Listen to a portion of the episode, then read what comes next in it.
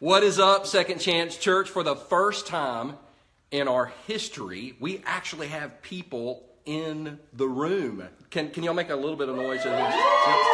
yep. Okay, that's about as rowdy as it's going to get because they're all former Baptists. So, but it's we've got people in the room, and we got people, as I can see, join, joining in online right now. So, I want to welcome everybody. Thank you for joining Second Chance Church. And two things, real quick, before we dive in. Second Chance Church has a Facebook site, and you can go there. It's facebook.com slash my second chance church, facebook.com slash my second chance church, and you can get study notes from this message or any message we've ever done, but this message in particular, right after we get done today. So my sec or facebook.com slash my second chance church. And second of all, I want to thank everybody that's been giving the second chance church because you guys have been so faithful in your giving. Next week, we're actually going to be able to expand the digital platform that we have. We've got several other platforms that we're going to be able to broadcast from next week, and I'll be telling you more about that on the Second Chance website as we dive in. So, today, the title today's message is Don't Give Up. All of us watching here today or in the room, at some point in our lives, have thought about giving up. Now, I make no apologies for this. I want to get this out there so everybody understands right now. I am a Clemson fan. And I'm a Clemson fan by the grace of God. Jesus loves me so much that I, I, was a Clemson fan from the day I was born. Now, some of you aren't Clemson fans, and that's okay. Everybody's got their cross to bear. But I'm now I've had people say you can't say you're a Clemson fan if you're a preacher, but those are usually Carolina fans, and I understand if you're upset at me because I'm talking about I'm a Clemson fan, but as a Clemson fan, between the years, and I wrote this down, between the years of 2009 to 2013, it was tough. It was tough to be a Clemson fan for one reason and one reason alone. For five years in a row, South Carolina beat us. Now, we had better teams. I think we had better teams. We had better results. We went to bowl games. We were ranked higher. But for five years in a row, now, as a Clemson fan, you can go 0 and 11, 0 and 10, and beat South Carolina, and the season's okay. You could you could lose two or three games. You can lose as long as you beat South Carolina. And during that during that time, during that stretch, I actually had Clemson fans tell me, you know what? I'm going to stop going to games. I'm going to stop going to games. By year four, I was like, I think I'm going to stop going to games. By year five, there were people actually wanting to fire Dabo, even though he was getting us to a bowl game, even though we were winning. Even it, it was brutal. There was there was I, I wanted to give up. Other people wanted to give up, but finally, in the year 2014, we broke the streak. We destroyed the Gamecocks. We've been doing it ever since. We won a national championship. And South Carolina, even though they never played in a national championship in football, they've got to watch one on television. So, so all of us, all of us know what it's like to want to give up on certain things. And there are people here watching today that you've thought about giving up on people. Maybe there's somebody in your life that you look at what they're doing or what they're struggling with, and you've thought about giving up on them. Or maybe, maybe you're watching today and you've thought about giving up on church. Because at the end of the day, churches are full of hypocrites. I hear that, you hear that, we all hear that. Or maybe you've thought about giving up on God. Because you're going through something and it's really tough, it's really difficult, and you feel like if God really loved you or if He really cared for you, that He would have done something for you by now. And so, because you felt like giving up on other people, because you felt like giving up on church, or because you felt like giving up on God, I believe this message is for you today because maybe you have thought about giving up on God. But the very fact that you're watching this talk right now is proof that God hasn't given up on you. So, with that in mind, I want you to get a Bible and go to Luke 13. Luke 13 is where we're going to hang out. Um, there's four accounts of the life of Jesus. There's Matthew, Mark, Luke, and John. And the Gospel of Luke, this is what I love. The Gospel of Luke was written by a guy named Luke for one person named Theophilus. And isn't it funny how Luke thought he was writing the gospel for one person, but it wound up affecting millions of people. And sometimes it's just a side note, little rabbit trail. Sometimes what we do for the Lord, we think it's for somebody, but it's going to wind up serving a lot of bodies, all right? So, Luke chapter 13, this is what the Bible says. We're going to start reading in verse 10. 10. On a Sabbath, Jesus was teaching in one of the synagogues. Now don't don't miss this. Don't miss this. Don't miss this. This is huge. I know that's just one verse, but we we got to we got to pull something out of this before we go to the next one. On a Sabbath, Jesus was in a synagogue. In fact, as we look at the life and the ministry of Jesus, we often see Jesus in the synagogue on the Sabbath. And Jesus being in the synagogue on a Sabbath is a foreshadowing of the fact that you and I really do need to be involved in church. Even though the synagogue, don't miss this, the synagogue was full of messed up, jacked up people. Jesus didn't say, they're not perfect. I'm not going to go hang out with them. We see Jesus right in the middle of the synagogue with sinful people, with religious people, with diseased people, as we're about to see. Jesus is right there. And the reason I want to make that point is because God's plan for the world is the local church. I, I still hear people say this, and it, and it doesn't make me mad. It just hurts my heart. And it, it, honestly, it bothers me a little. Well, it's just me and Jesus. All I need is me and Jesus. All I need is me and Jesus. Well, if all we needed was us and Jesus, then why in the world did he say, I will build my church? Why? Because he knew that you and I needed this thing called community. So we see Jesus in the synagogue on the Sabbath. Now, says this in verse 11. And a woman was there who had been crippled by a spirit for 18 years. Now, underline that, circle that, highlight that, double tap that, whatever you got to do to that to, to highlight the fact 18 years. A woman was there who had been crippled by a spirit for 18 years. She was bent over and could not straighten up at all. I was coming home uh, last week on from a dinner date with Karis, my daughter, and we had just been to the Waffle House. And I want to pause real quick because I've had a lot of people ask, why do you always take her to the Waffle House? You're setting the standard really low for guys in the future um, who want to date her. Well, first of all, she's not going to date.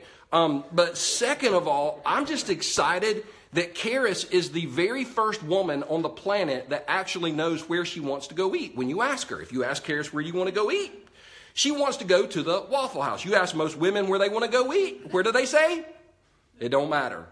It don't matter. And then you go, oh, well, let's go here. No, no, I don't want to go there. Let's go here. No, no, no, no, I don't want to go here. Where do you want it? It don't matter. Okay, would you make up your freaking mind? So anyway, Karis wants to go to the Waffle House. She gets the same thing every time. So it's great. So we're coming home and we're talking about her, we're talking about some sort of pain, like she had hurt her ankle or something, and she said, "Daddy, what's the greatest amount of physical pain you've ever been in?" And I had to I had to think for a minute because I've done some stupid stuff in my life, and I've I've hurt I've gotten hurt. But I remember in 2006. I tried to run a marathon. Notice I emphasis on the word try. I tried to run a marathon, and as I'm running this stupid thing, um, I completely dehydrated and passed out on the side of the road at mile 22.6, less than four miles away.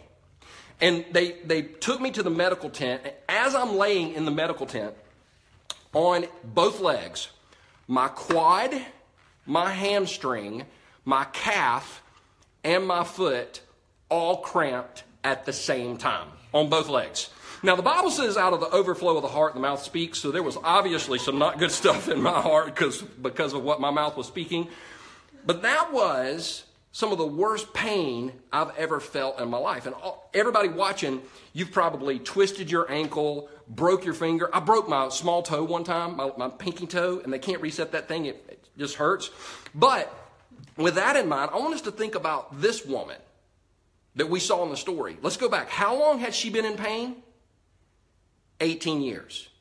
This is not cramping in a medical tent because, see, that once they hooked me up to an IV, I was fine. This wasn't losing to South Carolina for five years in a row. That was brutal.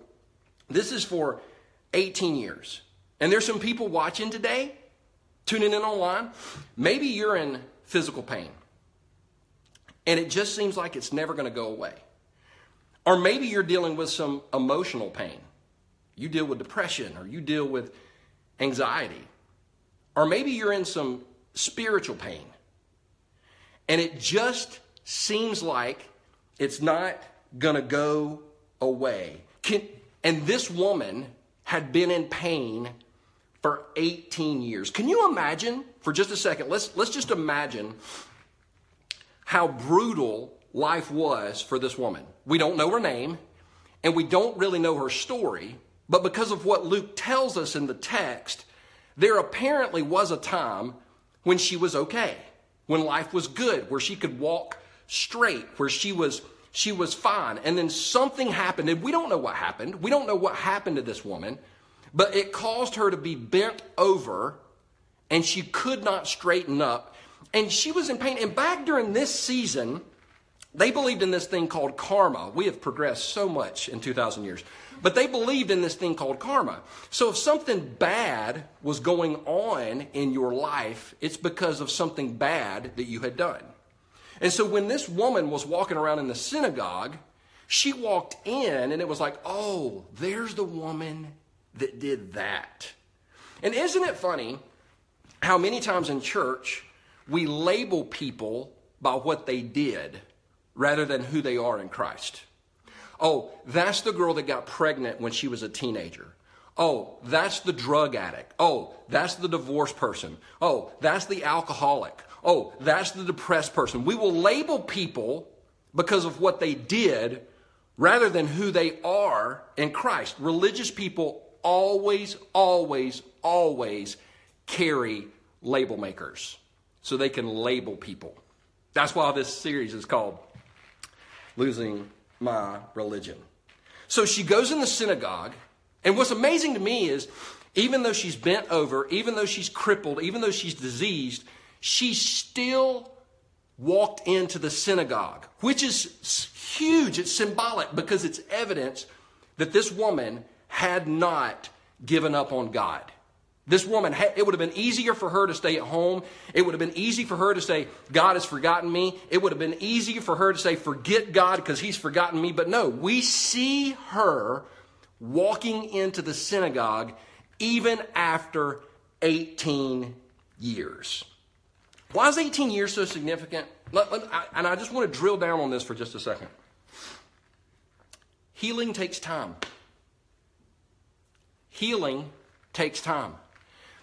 One of the things I've discovered in church world is somebody will walk in with a problem, like a legitimate problem, like a pornography addiction, like or any addiction or any problem, and we want to pray a prayer with them, rubber stamp a Bible verse on their head, and we want them better immediately. Never thinking for a second that if they've walked in some sort of addictive behavior for 5, 10, 15, 20 years, it might take 5, 10, 15, or 20 years to see them get well. Do I believe that Jesus can heal on the spot? Absolutely. Absolutely, I believe that. But what we see in this story is this woman had been crippled for 18 years. As followers of Christ, we can't look at people, smack them on the head, and tell them to stop it and expect things to be better immediately. What, what would it look like? What would it look like to create an environment where people could walk in as they are rather than having to pretend to be what everybody else expects them to be?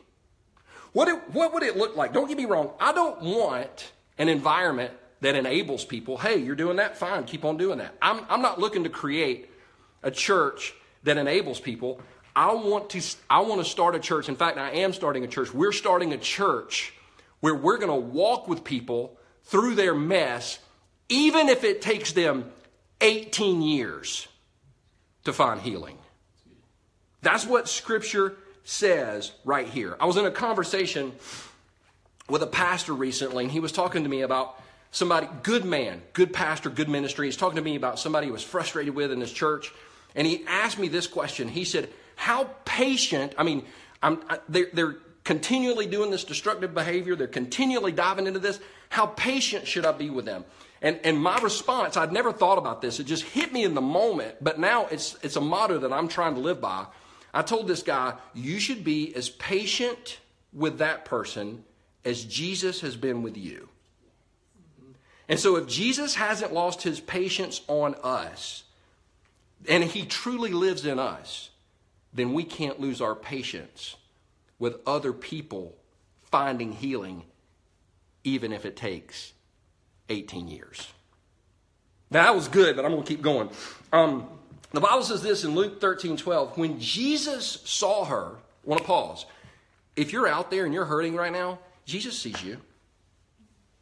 Jesus sees you. The Bible says every hair on our head is numbered.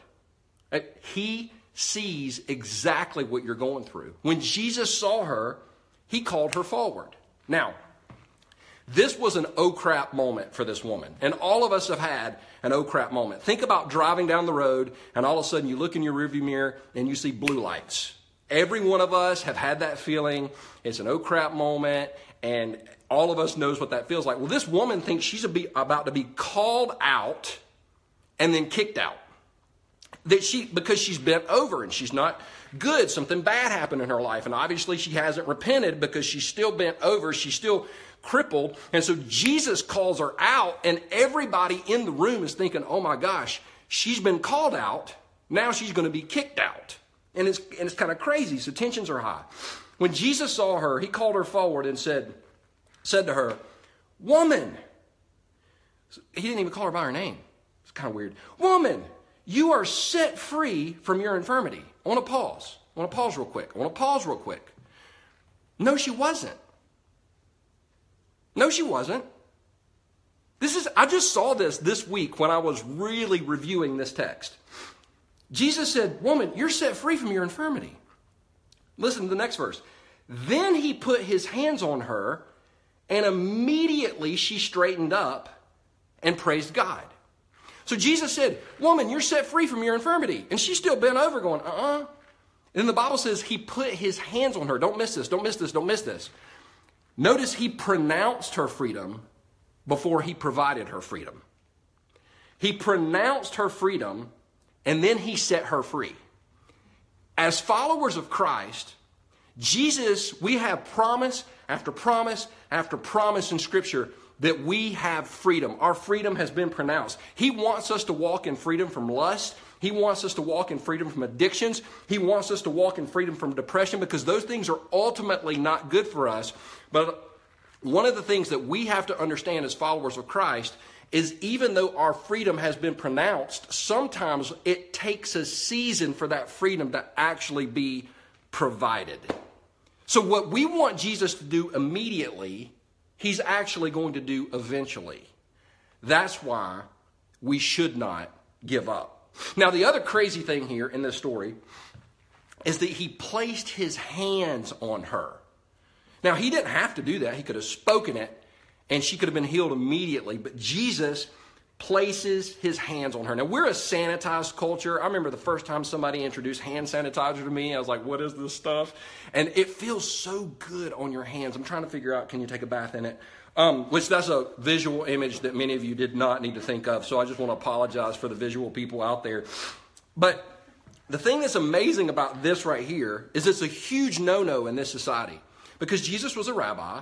And number one, you did not touch sick people. And number two, you did not touch women. So she was a sick woman, and then Jesus still touched her. Don't miss this. Jesus wasn't afraid of the mess.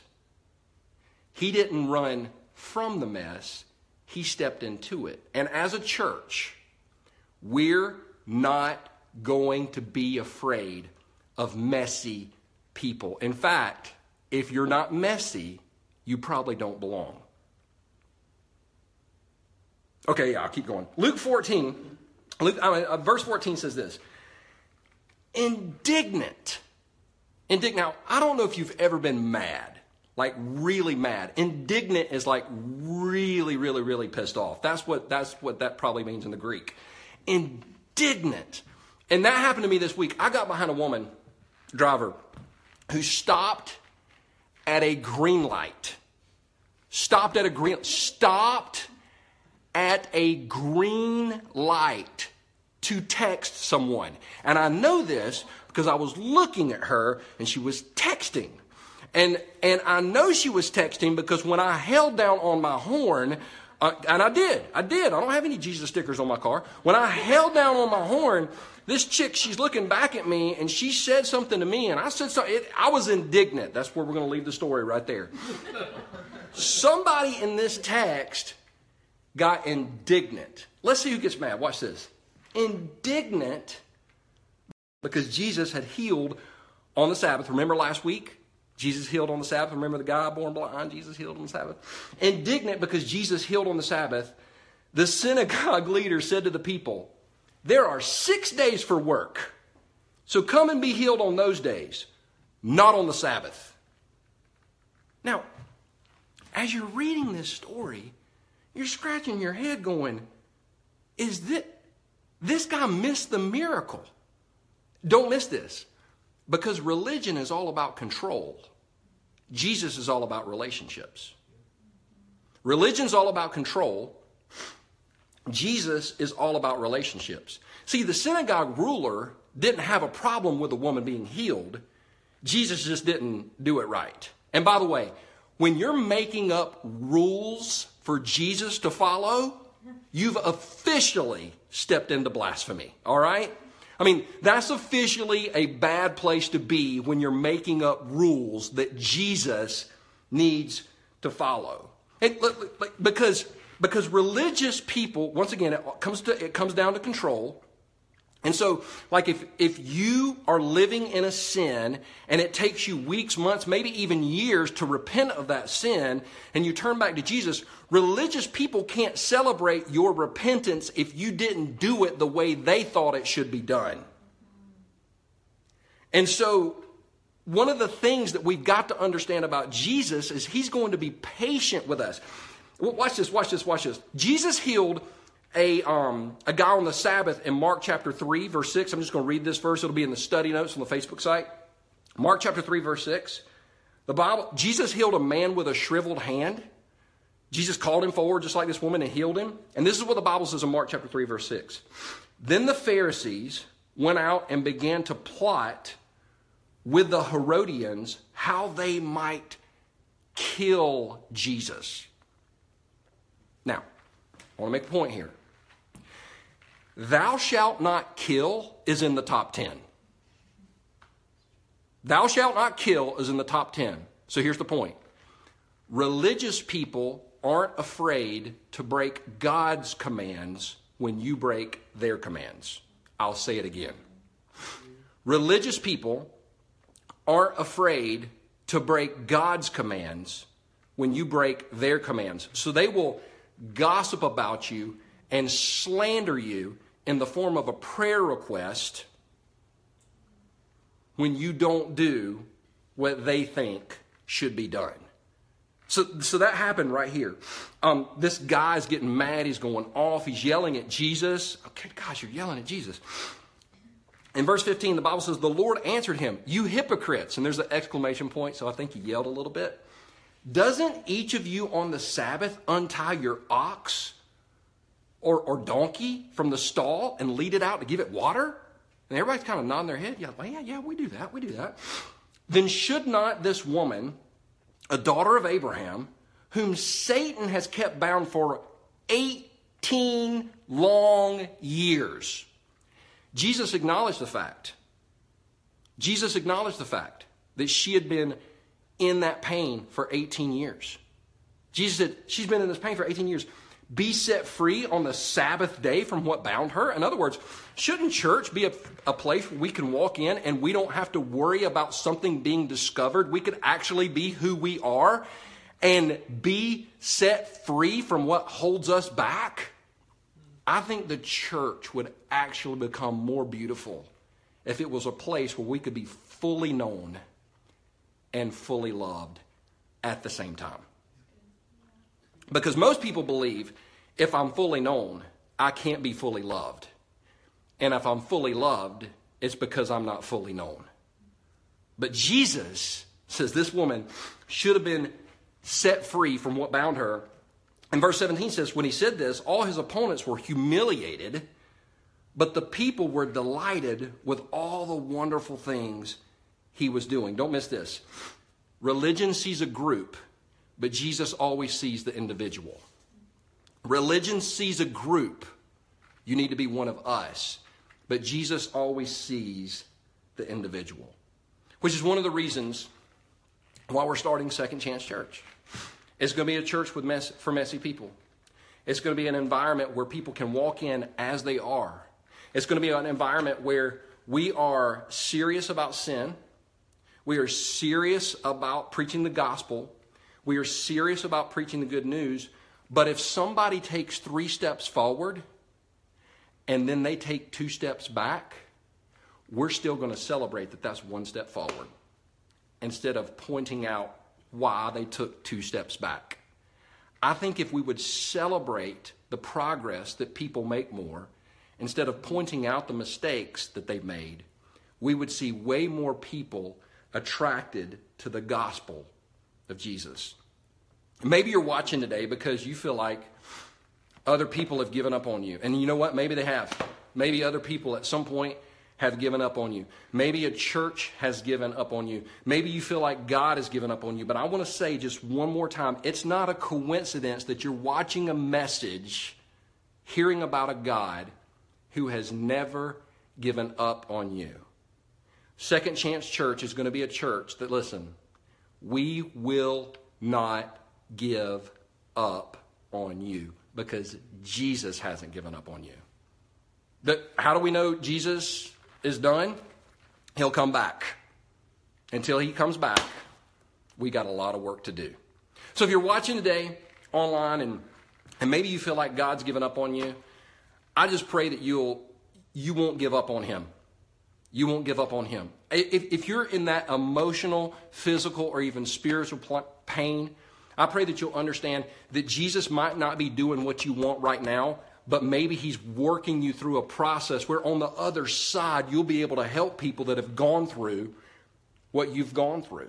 And maybe you're here today and you're not even a Christian, and you're not a Christian because you're like, I can't live up to the religious standards. Neither could I, neither could any of the apostles, neither could any of the heroes in Scripture.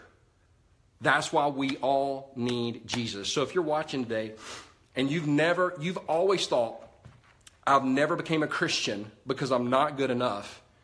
Today, maybe you understand you don't have to be good enough because Jesus was good enough. And if we'll ask Him into our lives, He will change us from the inside out and make our hearts brand new. So, watching, um, no matter where you are, if you're in a house or if you're here in the room or whatever, could we pray together? my head's bowed and eyes closed, and maybe, maybe you're watching today and you feel like that God has given up on you because other people have given up on you. I just want you to pause for a second right now and just thank Him that He hasn't given up on you. He hasn't. He hasn't. And if you're here today and you're that person that's never given their life to Christ, I want to invite you to take that step right now. You don't have to be good enough, Jesus is good enough. Right where you're sitting, right where you are, no matter if you're in a living room or a coffee shop or you're driving down the road in a car, you can ask Jesus to come in and take over. You just pray right now and say, Jesus, you just pray this in your heart. Say, Jesus Christ, I confess you are Lord and believe you are God. I ask you to come into my life right now and take over. I believe you died on the cross and rose from the grave to pay for my sins. And right now, I surrender everything to you. Thank you, Jesus, for saving me.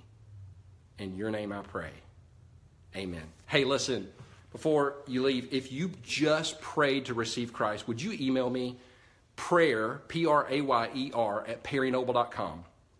Prayer at perrynoble.com or leave me a message on Facebook notifications that you prayed to receive Christ. Last week we had two people receive Christ during the broadcast, and we're still excited about that. We're still celebrating that. So if you just prayed, or if you've got a prayer request for us here at Second Chance Church, once again, prayer at perrynoble.com or leave us on leave, leave it on Facebook notifications. We will get that message. We will be praying for you, um, and we'll do anything we can to encourage you. And once again, I want to say thank you for those of you that have been so faithful in giving to Second Chance Church. You can give to Second Chance Church by going to www.mysecondchancechurch.com. There's a give button in the upper right hand corner. You can click on that, and it's so easy to give.